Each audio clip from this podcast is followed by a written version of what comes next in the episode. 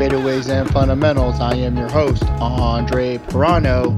Today's guest, Drew Hanlen from Pure Sweat, joins the show.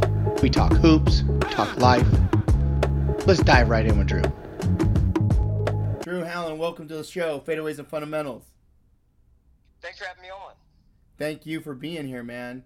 So, uh, let's just dive right in if this is all possible. Is that cool? That's perfect. Right on, brother. So hey, Drew. Um, I know you were the CEO of Pure Sweat, and you grew up in St. Louis, Missouri. Played basketball there. Uh, went to Belmont University. Can you elaborate a little bit on your high school and college career, please? Yeah, for me, you know, I went to uh, high school Webster Groves. Um, we were fortunate enough to win a state championship in 2008, which was a goal that, you know, a bunch of my teammates and I set when we were you know, like sixth graders all playing on the same team. It was pretty cool because uh, the core group of the state championship team, um, we all played together, um, you know, in sixth, seventh, eighth grade, and then all the way up through high school. And so, uh, for us to come together and, and win a state championship for, uh, you know, for our coach, Coach Blossom, um, who's one of the best coaches in the country, in my opinion, the best coach in the country, and, and my biggest mentor, um, it was really special. And um, you know, from there, I end up going to Belmont University, where I played in two NCAA tournaments my junior and senior year. Um, we had a really good, really good squad. Won three regular season championships and then uh, two conference championships. So, uh, you know, two tournament bids, which was which was awesome. Obviously, as a little kid, you you dream about playing in the NCAA tournament and um, you know, also got to play at Duke. We lost by one point at Duke my senior year. That's how we opened the season up. We played at Kansas when they were number one. We played at Pittsburgh when they were number one. So, um, you know, had a really enjoyable high school and college experience that, uh, you know, got to, you know, got to experience a lot of cool things that I that I dreamed of when I was, you know, younger growing up, and um, was fortunate to to accomplish those things. That's awesome. One one thing that I really admire about you um, is the fact that every day you shot a thousand shots. And you say that all the time. You, you say that all the time about you shooting a thousand shots a day. And what gives you that drive? And how do youth players and high school players get that grit now? You know i think that's something that i was just kind of my parents uh, you know instilled in me when i was when i was younger. Um, you know whether it was me running a lemonade stand or me cutting grass or shoveling snow, whatever kind of time of season it was. Um, you know, I, I, just was always a guy that, um, you know, my parents preach hard work and, and if you want something, you got to go after it and get it. And, um, you know, I knew that uh, there were two ways for me to get a, a scholarship to college, and that was one academics or two athletics. And um, you know, I was fortunate to to be a good student. Um, you know, a straight A student with maybe a B sprinkled in here or there, and um, you know, so I could have went that route, but uh, you know, I, I, just fell in love with the game of basketball and, and really wanted to, uh, you know, play in the NCAA tournament. And you know, when I was in when I was younger, I knew that you know there were a lot of other people that were maybe more you know that were taller than me or, or more athletically gifted than me, and so I had to find a separator uh, to you know not only catch up with them but to also pass them up. And so uh, you know my my advantage was uh, you know my work ethic, my my leadership, my IQ, all the kind of little intangible things that, that I think are very controllable. And uh, instead of instead of kind of dwelling on the things that I wasn't, I wasn't even six foot tall, I wasn't the most athletically gifted, et cetera, et cetera. I just kind of pushed those to the side and locked in on the things that I could control. And one of those was, you know, making sure that I outworked everyone. And uh, you you also develop a confidence when you know that you're working harder than the guy guarding you um, you know, there's a certain confidence swagger that comes with it, and, and it allows you to perform at a high level when you're when you're competing against them. Absolutely, yeah, I love that.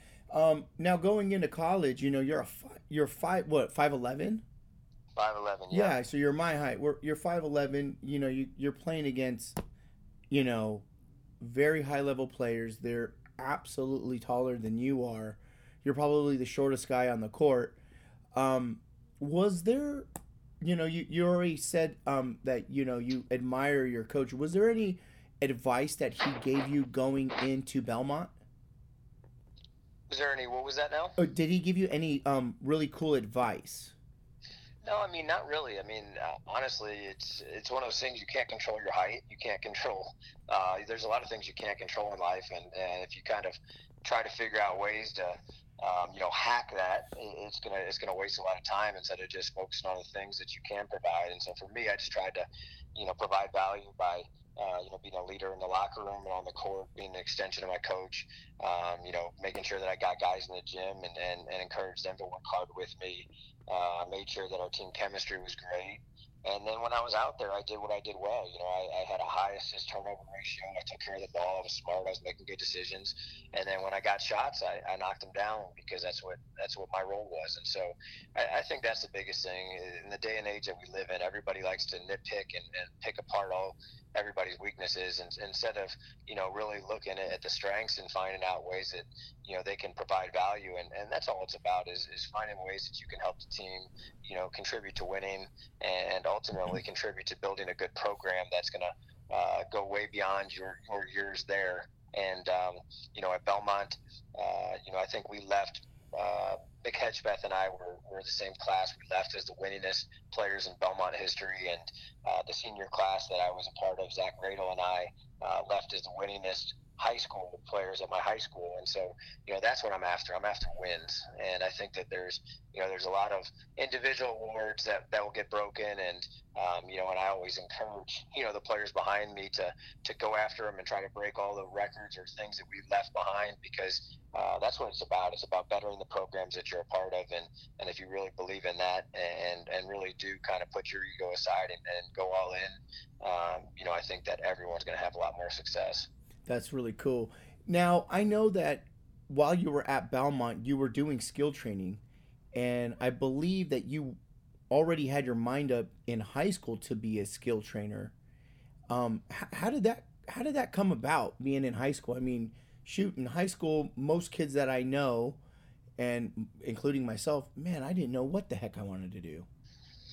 Yeah, it was actually crazy. I mean, uh, it started the the full story uh, is kind of I wanted to be a referee at a local gym because referees got paid eighteen dollars an hour. Okay. So again, you know, me trying to trying to hustle my way, and you know, as a um, you know, 16 year old making 18 bucks an hour would have been, you know, like a dream come true. And so I went up there. I tried to be a referee. They said, you know, you don't have a referee license.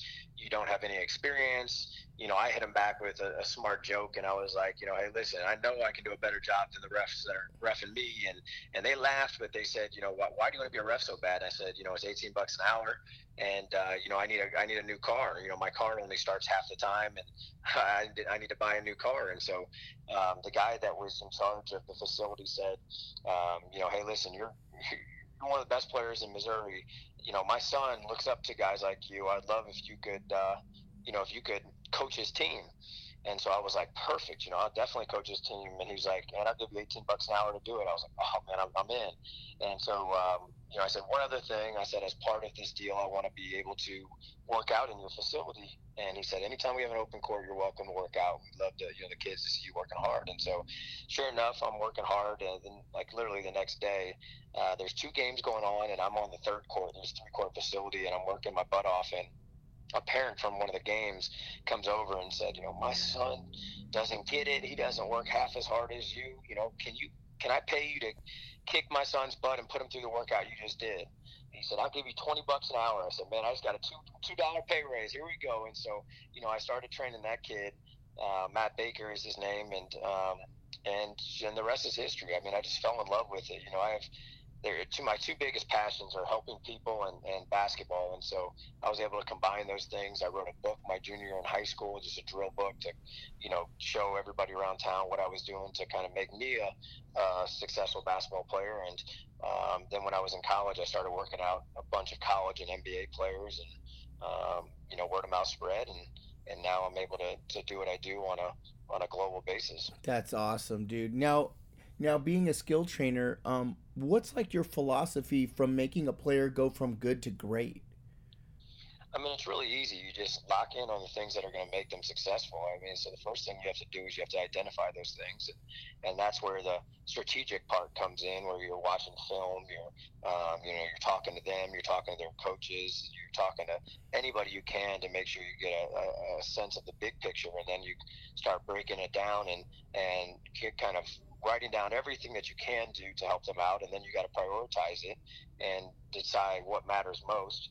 And um, and then just attack those those different areas in in a uh, purposeful manner and and you know add little things to your game that uh, you know show up in games. And eventually over time if you add enough little things it it becomes big changes and big changes leads to big improvements and big improvements leads to big contracts you know and that's and that's what we're after. So I think that um, a lot of people try to jump from good to great and they think it's a leap where the truth is it's a, it's a bunch of small steps you know, I mean, sometimes like almost tiptoeing, um, you know, but you just got to trust the process and believe that eventually it'll pay off.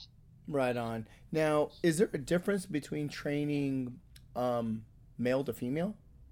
Do you feel there's, there's a difference? No, there's really not. I mean, obviously, you have to use it. Whatever person that you're working with, you have to understand them and understand how to communicate with them because everybody has a different language that you have to speak to them. But, um, you know, I trained my sister. Actually, she was probably my best client ever. And when. I say that, what I mean by it is she was a gymnast. You know, she won a couple state championships, um, and she did gym gymnastics all growing up. And as an eighth grader, she was in her summer after her seventh grade year. She decided she didn't want to do gymnastics anymore because she was going to have to move away to, to try to go um, train for the Olympics. And uh, she didn't want to kind of give up her entire life for that. And so she you know decided i'm going to quit gymnastics. Well she's obviously now entering her eighth grade year. So that summer um, you know again back to the hey you're going to get a scholarship either academics or athletics she said you know i want to try basketball out. Had never played basketball before. And um, then you know she trained with me all the time we trained every single day played one on one i was super tough with her she would shoot in the mornings with me everything and um, you know, sure enough, two years later, she was offered 10, 12, 15 full ride scholarships um, just after, you know, playing basketball for, for less than 24 months. And so um, she ended up going to St. Louis University. She decided to stay close to home, but she had a ton of success. Um, you know, led the Atlantic 10 in three point percentage. And um, I mean, she did a ton of great things. And so uh, I think it's a, it, it's one of those things where a lot of trainers or coaches uh, they they maybe take it easy on girls because they think that you know they might be more sensitive or have more feelings. But the truth is, I mean, girls the the girls can handle the same things guys can. Sometimes you have to speak to to guys in a different manner than you do you know girls, and obviously you have to build a relationship before any communication works with any athletes that you train. But uh, no, I was I'm just as tough on girls as I am guys, and I'm just as tough as on kids as I am pros. I mean, for me, it's there's there's uh, you know, there's my way to do it, and, and, I found out that the way that I use works, and, and so you know, it's not for every every player. So a lot of players, you know, don't like being in the gym with me because they're they're not ready to be that serious, that intense, and and get after it uh, with as much commitment as I am. But if they buy into kind of the way that I've developed over the last you know 12 years of training, um, they're they're they're guaranteed to get results. That's sick. Now, I know that you're like you, you know, I, I watched you train a young guy yesterday um, with the camp that you and Ryan did um, here in San Diego, and you put this guy through a five minute training, and the guy was just exhausted. And so, in that, do you preach and tell them, like, obviously, to hydrate, um, eat clean, um, strength train, and even the, the biggest thing I think is uh, recovery with sleep. Um, do you preach that to all your players you you train, or or no, you don't even you don't even touch that? Yeah, I mean, there's obviously you want a complete player. I mean, it's one of those things that like if if you had you know um, you could just focus on your engine in your car, but you, you had flat tires, the car wouldn't go very much. And if you focus on just the tires and didn't have a good engine, the car wouldn't go at all. So, it you know you have to have the whole package. You have to have, um, you know, if you want to maximize your career, you have to maximize every little aspect of the game, whether that's, um, you know, the nutrition aspect, whether that's the recovery aspect, whether that's um, you know the strength aspect, whether that's the basketball aspect, whether that's a mental aspect, whether that's maintaining healthy relationships and friendships off the court. Because um, you know a lot of times I always say when slumps are occurring on the court, it's because something's going on off the court that has nothing to do with basketball. Um, you know all those things matter, and I think that um, if if you really have a bulletproof kind of um, you know full circle of those things, then uh, you're going to give yourself the best shot at, at becoming the best player as you can possibly be. Yeah, I mean, I, I mean, I, I, have the pleasure of, of coaching uh, two club teams with my son, and my wife is a, you know, as her profession, she does meal prep. So we eat very clean in this house. Um, my we're both into strength training, so my son does that as well. Um, but it, man, it just seems really tough to get kids in this day and age to buy in to to that part. That's yeah, why it's tough, but that's also the reason that you know one or two percent play college basketball because only one or two percent are willing to do those things. You know what I mean? And, right. And the truth is, a lot of people, whether they're basketball players or they're just people in general, they they say what they want, but they don't do what they want and I think that's the biggest thing is, uh, you know, your actions are going to tell us what, what you really want. And, uh, you know, most people just, they say they want to play college basketball and they say they want to be a great player and they say they want to maximize their potential, but they don't do things to accomplish those things. So they don't really want that. You know what I mean? And, and your actions are going to show your priorities. And um, I think that, uh, you know, more, the, the more the kids can, can kind of figure that out at an early age, the better they're going to be in, in basketball, in school, and in life in general. Oh yeah, absolutely. Now with with how you are, I, I know that I've I've listened to you um, on the Pure Sweat, and I know that you guys, you and Alan, are always touching base on the importance of watching film, and you know through that podcast, you know my son and I, I don't I don't have synergy, but we sit down and we watch a lot of film breakdown with YouTube. And so what I try to get him to watch is I, I try not to have him watch the ball. I have him watch off the ball stuff. So where they're lifting or drifting or where they're cutting to the hoop, um, setting um, pin down screens. Um, how important is film breakdown, even at a youth level? How, I mean, how important is it? It's super important just because it's a way to teach without, um, you know, beating up your body. I think that we talked about recovering and everything like that.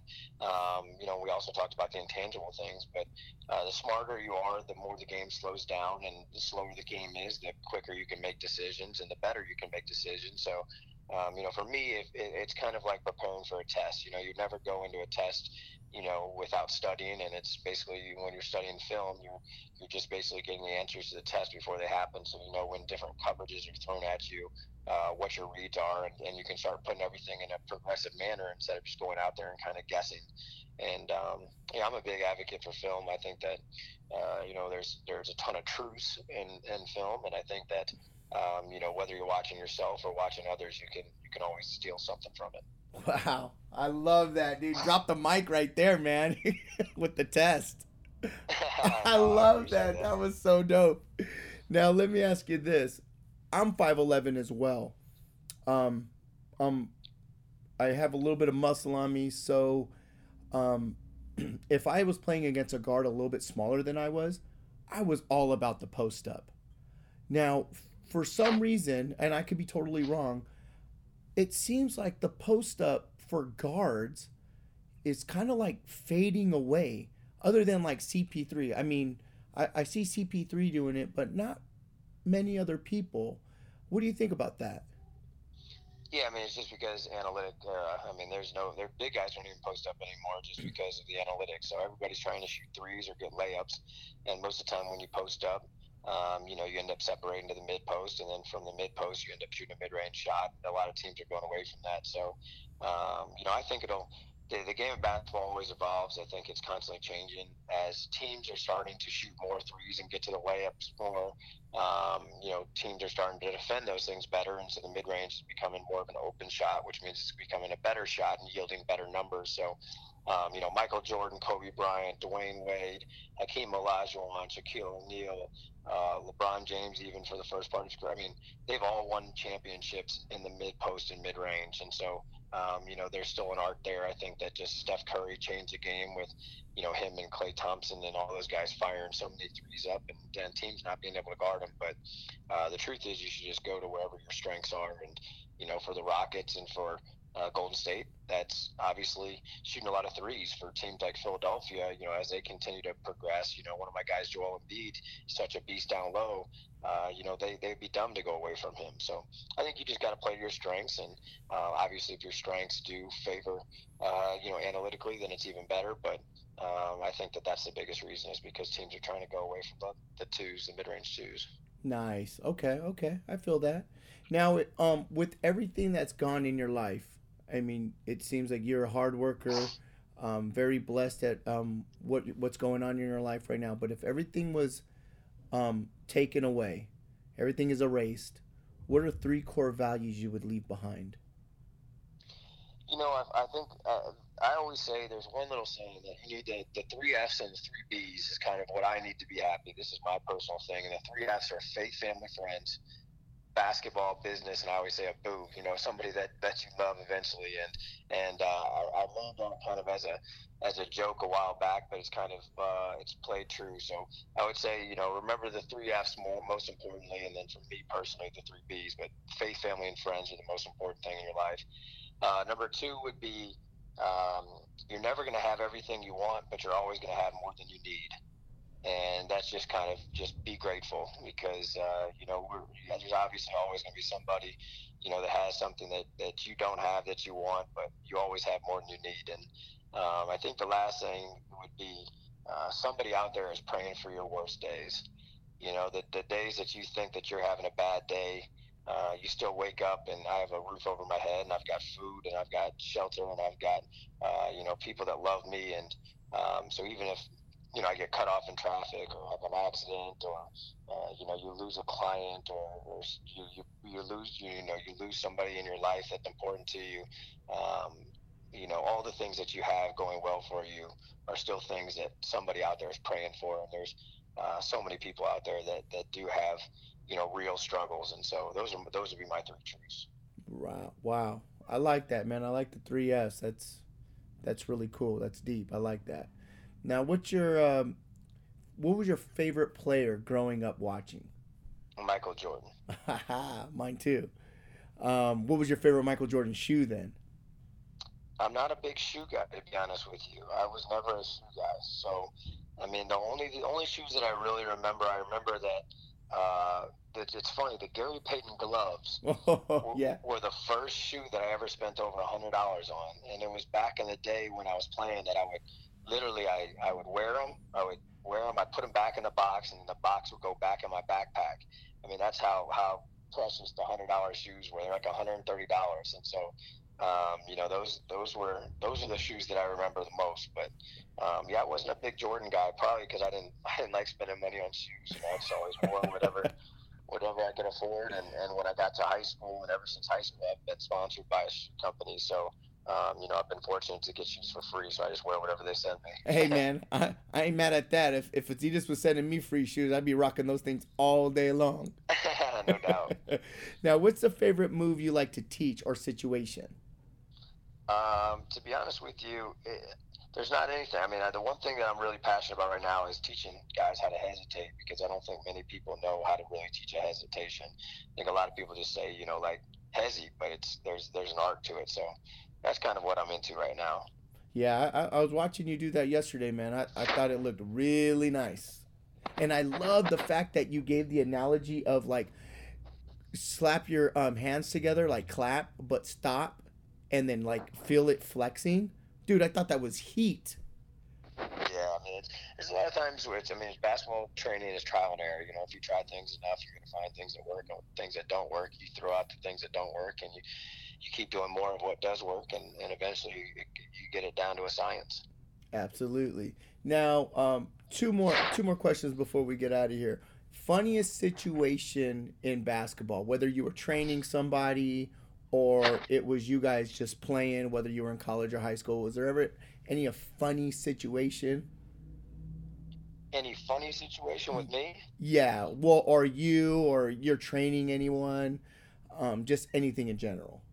I mean, I think the only like kind of funny story I have training is, uh, you know, there was there there was an NBA player. I'm not going to say who the NBA player was, but there was an NBA player that um, when I was 19 years old, uh, their agent set set it up for me to work them out, and um, so I showed up at the workout. You know, I was there early. I was sitting on the on the bleachers, you know, kind of uh, waiting waiting for the player to arrive, and he arrived, you know, like maybe five ten minutes before um, before the workout was supposed to start, and uh, he got his shoes on, but he was he was on the other end as me and, you know, I was still, I was 19, so I was letting him do his thing. I was like, all right, you know, once he gets his shoes on, I'll, I'll go over there and introduce myself. And, um, you know, before I could introduce myself, he kind of, uh, he walked down, I had a basketball, and he's like, yo, buddy, he's like, mind if I uh, borrow that ball, um, you know, until my trainer gets here? And uh, he just thought I was like a little fanboy, I guess, because I was 19 years old at the time, and I was like, you know, I am your trainer, and he was like, oh, my fault. He's like, I had no idea. You know, he's like, how old are you? I was like 19. He's like, man, that's crazy. He's like, I don't, I was over here just chasing girls around and partying at 19. He's like, you know, he was an NBA vet, uh, but that's the only funny thing is, you know, when, when you start so young. Um, you know, there was a lot of times where I showed up to places, or, you know, there was a time where I was, you know, doing, um, you know, I was training some NBA guys and we went to a bar and I got ID'd and I was like, I literally had to look at the guys. I was like, hey guys, I'm not 21 yet. They're like, oh my God, we forgot about that. So, um, yeah, there's been a bunch of like little funny stories when I was younger, but uh, since then it's been pretty straightforward. right on. Now, um, last thing, any advice you can give anybody that's on an emotional roller coaster, whether they're injured, whether they're they're not playing because of grades. Um, what what can you do to kind of give them a little kick in the butt to kind of get motivated to, to get back on that horse? Yeah, I mean, the first thing is get over it. You know what I mean? Like as as blunt as that is, I mean, um, you know, I think I think the other thing is that people just got to understand that they they control their lives and I think when people stop, you know, pointing fingers, stop blaming others, and, and realize that they are 100% fully in control of their emotions, their actions, and their actions lead to obviously their results, um, then they're going to have a chance to make it. And I think that too many people talk about doing things and don't do it.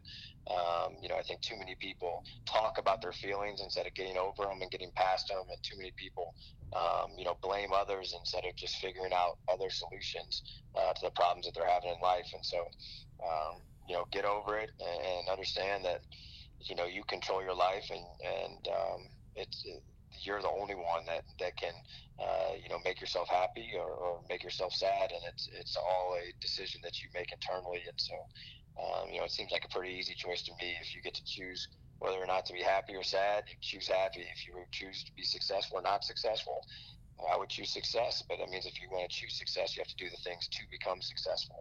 And um, you know, it's just life is full of choices, and I think most people just uh, spend most of their time contemplating what they want to do and uh, talk about what they want to do instead of just going out there and doing it.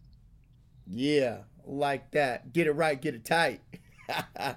well, hey, Drew, thank you so much for being on the show, man. Um, I can't wait for people to listen to this. You drop crazy heat, crazy knowledge. Um, just threw in all kinds of assists today. I appreciate it. Thanks for having me on, my man. Thank you, sir. I'll talk to you soon. All right.